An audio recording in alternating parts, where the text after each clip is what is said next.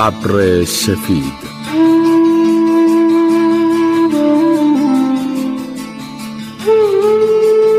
نویسنده آراویند آدیگا.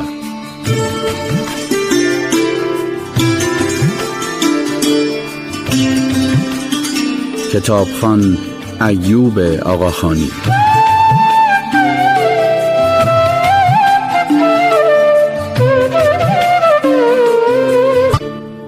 صبح اول ماشین رو تمیز می‌کردم.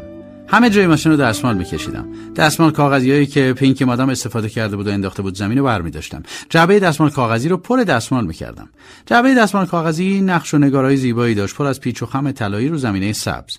قبل اینکه اربابا صدام کنن تو ماشین عود روشن می‌کردم. به جای بوی دود شهر، بوی آشنای آرامش ماشین رو پر می‌کرد. ماشین آماده نشستن اربابا شد. رأس ساعت 8 آماده بودم. چند دقیقه معطل شدم تا اربابا اومدن. در ساختمون رو برای 2 تا اربابزاده باز کردم. آقای مکش گفت: "میریم کنگرس به سوسیال. خوب چشاتو باز کن گم نشی." حرف آقای مکش رو گوش کردم. گم نشدیم ولی 2-3 ساعتی تو ترافیک موندیم. اربابا کلافه شده بودن. همش از تو آینه وسط صندلی عقبو نگاه می‌کردم. آقای مکش به بقیه بد و بیرا میگفت. آقای آشوک هم با آرامش همیشگیش گفت: برادر، تقصیر راننده ها نیست. خیابونا ظرفیت این همه ماشین رو ندارن. عاشق قلم به سلم به حرف زدن آقای آشوک بودم. حرفای قشنگی میزد ولی آقای مکش همیشه یه جوابی داشت. ببین چجوری رانندگی میکنن، فرهنگ رانندگی ندارن اینا. حواسم رو جمع کرده بودم نشون بدم فرهنگ رانندگی دارم. نمیخواستم از آقای مکش حرف بشنوم، برای همین تا تونستم پیچیدم جلوی بقیه ماشینا. آقای جیاباو، دهلی پر اتوبوسه، ماشین و موتور و ریکشا موتوری. اول صبح و عصرم که ترافیکه. این بین گدا و دستفروشام لای ماشینا میلولن. یهو ماشین قفل میشد.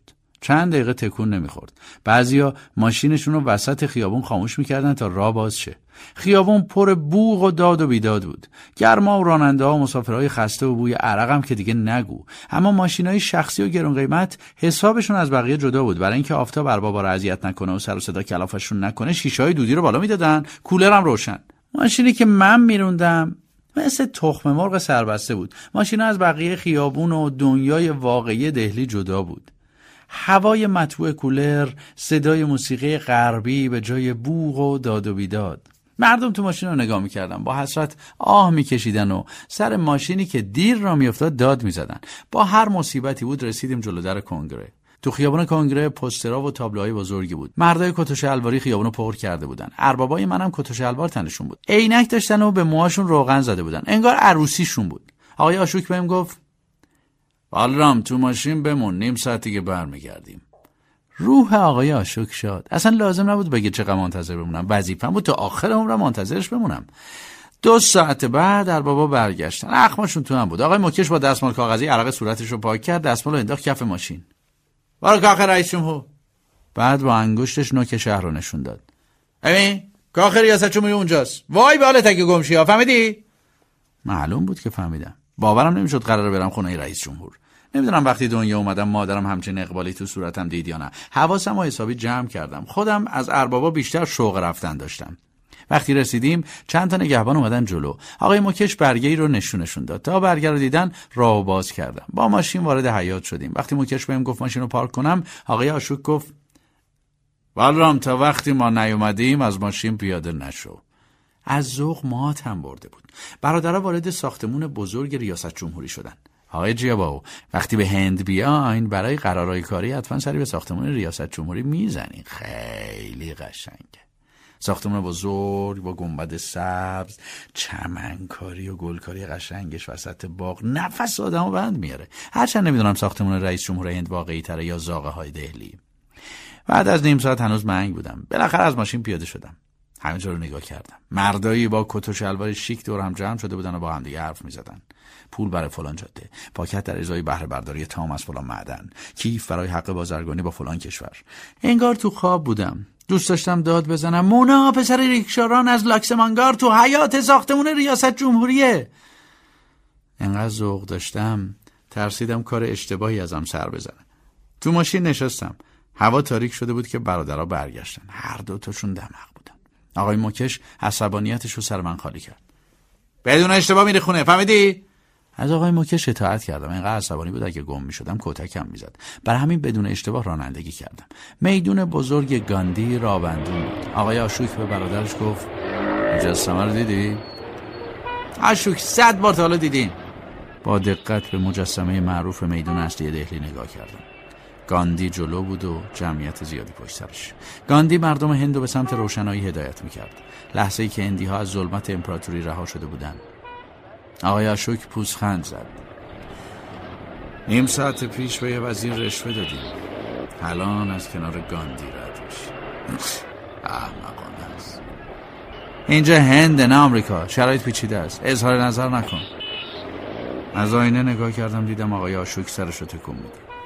اینم از زندگی که گاندی گفته بود هر کس و ناکسی پول بده. نمیدم برای چی لک لک به سرش رو فرستاده دهلی. قرار بود به جای سوسیالیست بزرگ به وزیرا رشوه بدن، قرار بود رئیسشون رو بزرگتر کنن.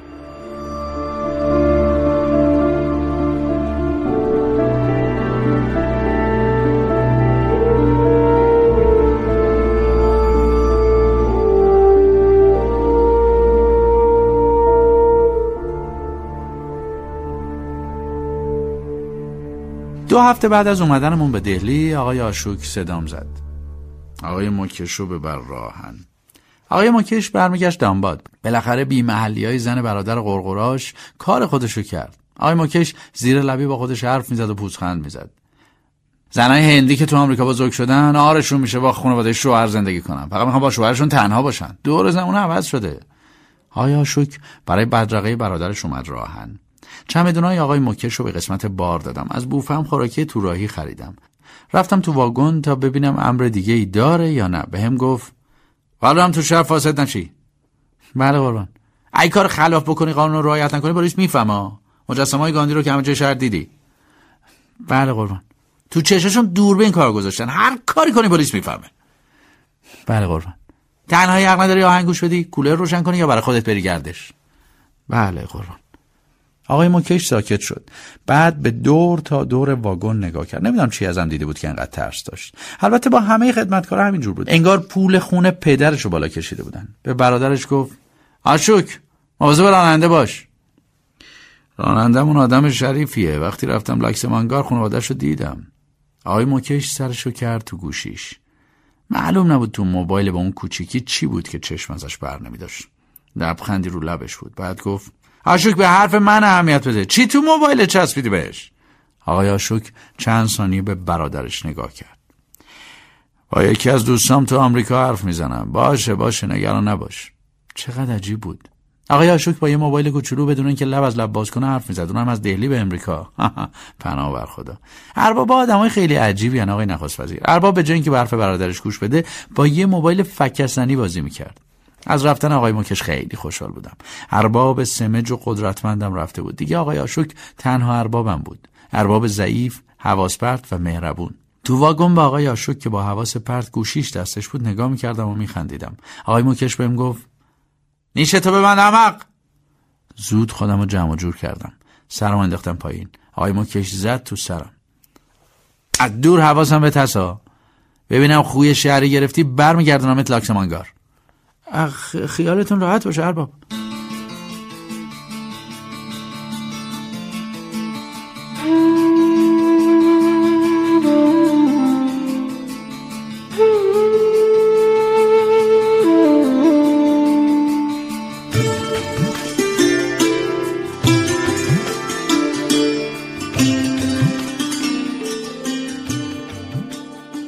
با آقای آشوک برگشتیم آپارتمان. ظرفاشون رو شستم، کف خونه رو برق انداختم. پینکی مادام خوشحال بود، لباس قشنگی پوشیده بود. منم خیلی خوشحال بودم. از شر ارباب بداخلاق و سمجم راحت شده بودم. با نیش باز ظرفا رو چیدم تو کابینتا که یهو پینکی مادام گفت: "ببینم تو چای زنجبیلی بلدی دم کنی؟" "بله مادام، بهترین چای زنجبیلی دنیا رو براتون دم میکنم." کتری رو شستم. از توی یخچال زنجبیل تازه برداشتم، گرفتم زیر شیر آب تا بشورم. یهو پینکی مادام جیغ کشید: "چه غلطی داری میکنی راننده!" مونده بودم که چی شده. چی شده مادام؟ دارم زنجبیل دم میکنم. "دستتو از تو لباست درار." به خودم اومدم دیدم زیر بغلمو میخارونم. دستم از تو لباسم آوردم بیرون، زنجبیلو با دستم نصف کردم و انداختم تو قوری. پینکی مادام گفت راننده حالمو به هم زدی، چقدر کثیفی تو، دندونا چقدر زرده، مطمئنم یه ماه خودتو نشستی. نمیدونستم چی بگم. آقای آشوک به دادم رسید. عزیزم ولش کن، حاضر شو بریم بیرون. آقای آشوک و پینکی مادامو بردم رستوران. انگار میخواستن رفتن آقای مکش رو جشن بگیرن. از فرداش روزا آقای آشوکو میبردن بانک‌های مختلف، کنگره، پارلمان یا کاخ ریاست جمهوری. شبان پینکی مادام و آقای آشوکو میبردن مرکز خرید. آقای نخست وزیر دنیای مرکز خرید برای خودش عالمی داره. زن و مردای پولدار کلی خرید میکنن، بعد میرن سینمایی تو همون مرکز خرید، بعدش هم میرن کافی شاپ و رستوران غذا میخورن. دنیای خرید و زرق و برق به روی اربابا بازه، راهی برای آدمای فقیر بیچاره نداره. یه شب مثل همیشه آقای آشوک و پینکی مادامو بردم مرکز خرید. بعدش رفتم کنار بقیه راننده‌ها نشستم. داستان حوادث مجبر رو میخوندم که یهو یکی از راننده‌ها گفت ای بچه‌ها نگاه کنین. راننده‌ها به در ورودی مرکز خرید نگاه کردم. یه مرد با نگهبان درگیر شده بود. نگهبان به پاهای مرد اشاره میکرد. مرد داد میزد آب که چی؟ چون صندل پامه نمیتونم برم تو. مردو برای اینکه صندل پاش بود راه نداده بودم. منم صندل پام بود. یکی از راننده ها گفت دیوانه فکر کرده همینجوری میتونه بره تو، فکر کرده اربابزاده است. فردا شب رفتم بازار دستفروشا تو دهلی کهنه. یه کفش مثل کفش آقای آشوک خریدم با یه تیشرت. از همون مدلایی که پولدارا میپوشن. خمیر دندونم خریدم. میخواستم دندونام مثل دندون پولدارا سفید شه. دفعه بعد که پینکی مادامو بردم مرکز خرید، بدون اینکه کسی بفهمه لباسامو عوض کردم. آقای نخست وزیر باور نمی‌کنید وقتی می‌خواستم برم تو احساس کردم دارم دزدی می‌کنم. منتظر بودم هر لحظه نگهبانا صدام بزنن بگن هی تو راننده‌ای، حق نداری بری تو قلمرو پولدارا. خلاصه برای اولین بار رفتم تو مرکز خرید. بوی خنک و خوشی تو هوا پیچیده بود. بوی عود نبود، بوی گل رز میومد. حتی یه دونه پشه نبود. هوا پاک بود. موسیقی قشنگی هم گذاشته بودن. نور طلایی سرتاسر مرکز خرید روشن کرده بود. طبقه اول یه آبنمای قشنگ بود. بغل پله‌ها پله برقی هم بود. از سقف گوی‌های طلایی برقی میچرخیدن. آدما با تیشرت سفید و شلوار جین خرید میکردن. انگار خواب میدیدم. مثل بهشت بود. جایی که پولدارا خرید میکردن با بازارهایی که ما خدمتکارا خرید میکردیم خیلی فرق داشت. به خودم اومدم دیدم نیم ساعته دارم میچرخم. ترسیدم پینکی مادام بره دم ماشین ببینه من نیستم، برای همین زود زدم بیرون. لباسامو عوض کردم، لباسای رانندگیمو پوشیدم و منتظر پینکی مادام موندم. تقریبا برنامه هر شبم همین شد. بعد اینکه اربابم و زنشو میرسوندم لباسامو عوض میکردم و میرفتم تو چرخ میزدم. این ماجرا ادامه داشت تا شبی که خیلی خوب جایگاه خودم رو شناختم. فهمیدم کی هستم و برای چی پیش آقای آشوک موندم. شبی که باید امتحانم رو پس میدادم.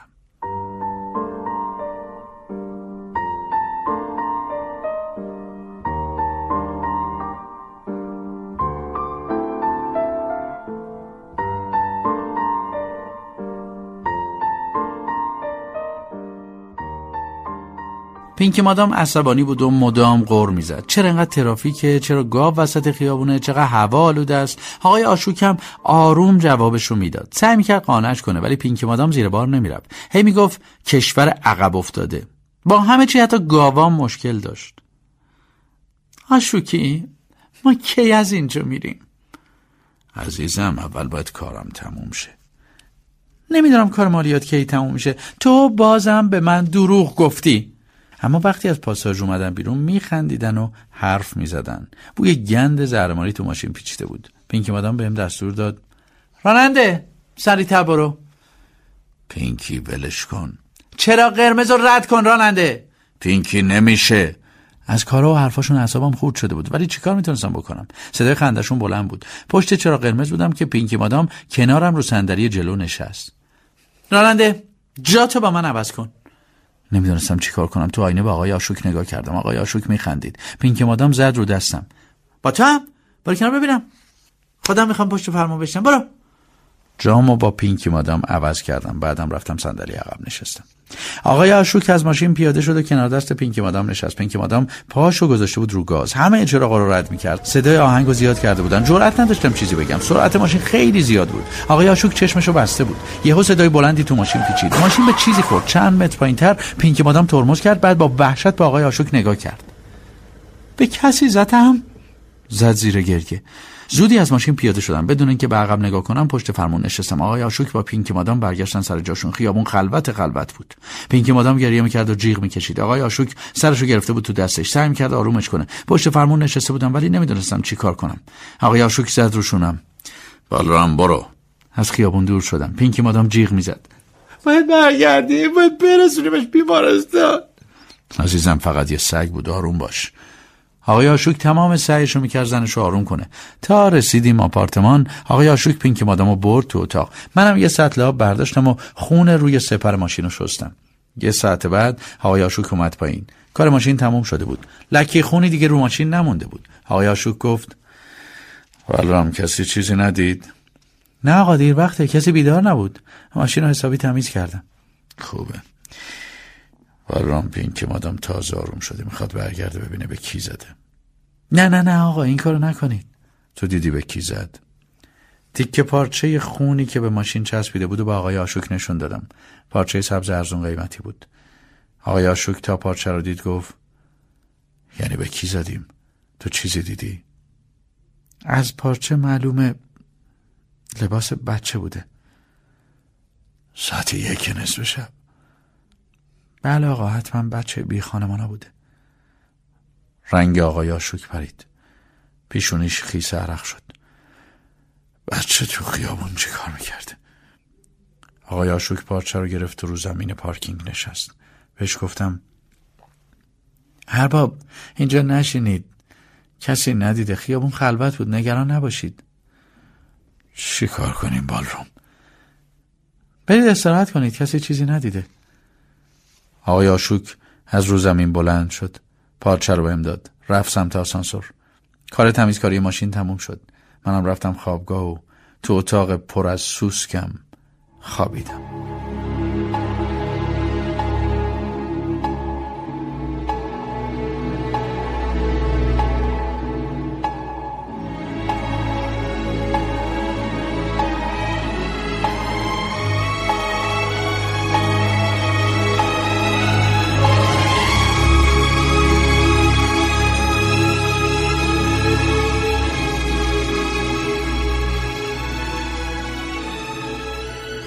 فردا تا عصر کسی صدام نزد. چند باری به ماشین سر زدم. با دقت به سپر نگاه کردم ببینم رد خون روش مونده یا نه. تازه هوا تاریک شده بود که زنگو زدم. با عجله سوار آسانسور شدم، رفتم طبقه 13. آقای آشوک در آپارتمان رو برام باز کرد. بالرام بیا تو. تو آپارتمان فرشته عذابم رو صندلی نشسته بود. آقای مکش از دامباد اومده بود. یه مرد کت شلواری هم بغلش نشسته بود. آقای مکش تا منو دید با لحن آرومی گفت: "حالا حالا چطوره؟" سابقه نداشت آقای مکش اینجوری با من حرف بزنه. به مرد کت و شلواری گفت: "این همون راننده خوب ماست. های وکیل، بالرام عضوی از خانواده‌مونه." تا به آقای آشوک نگاه کردم روش از هم برگردون، رفت تو آشپزخونه. پینکی مادام هم تو اتاقش بود، در اتاق رو خودش بسته بود. صدای گریه‌اش میومد. مرد کت و شلواری گفت: "خب دیگه تموم شد، فقط راننده اگه حاضره امضا کنه." آقای مکش نامه رو برداشت، بهم لبخند زد و گفت: معلومه که حاضره، بالرام عضو خانواده ماست. کاغذ رو داد بهم. بالرام با دقت بخون. نامه رو گرفتم و خوندم. این جانب بالرام حلوایی، اهل دهکده لکسمانگار، واقع در منطقه گایا، اظهارنامه زیر را به میل و اراده خود اقرار می‌نمایم. بنده رانندگی اتومبیل را به عهده داشتم که در تاریخ 23 ماه جاری به فرد یا جسمی برخورد کرده. در زمان حادثه وحشت کردم و محل حادثه را ترک کردم. اکنون مسئولیت حادثه پیش آمده را با میل و اراده باطنی خود به عهده میگیرم. اظهاراتم در حضور شهود زیر انجام شده است. کوسوم حلوایی، اهل دهکده لکسمانگار، واقع در منطقه گایا، چمان داسوارما، وکیل دعاوی دادگاه عالی دهلی. آقای مکش لبخند زد. قبلا موضوع رو به خانواده‌ات گفتیم. ننه جونت زن باهوش و باشوریه. گفت برای کاری که میخوای بکنی بهت افتخار میکنه. بعد دستشو تو جیب تویی کتش کرد و یه کاغذ رو بیرون آورد. نامه رو ننجونت برات فرستاده، بعدم بخونش. آقای موکش نامه ننه کوسوم رو داد بهم. وکیل گفت اگه سواد داری امضا کن، اگه نه انگوش بزن. نه بالرام سواد داره. ننجونش گفت خیلی هم باهوش بوده، تو مدرسه بهش میگفتن ببر سفید. خوشگم زد. برای ننه کوسوم فقط مهم بود که ماه به ماه پول بگیره. حتما از زندون رفتنم هم چیزی نصیبش میشد. جوونی برای کسی مهم نبود. به آقای آشوک که تو آشپزخونه بود نگاه کردم. سرش رو انداخت پایین. قربان، یادآوری این ماجرا دوباره عصبانیم کرد. اگه اجازه بدین فردا شب بقیه داستانو براتون میگم.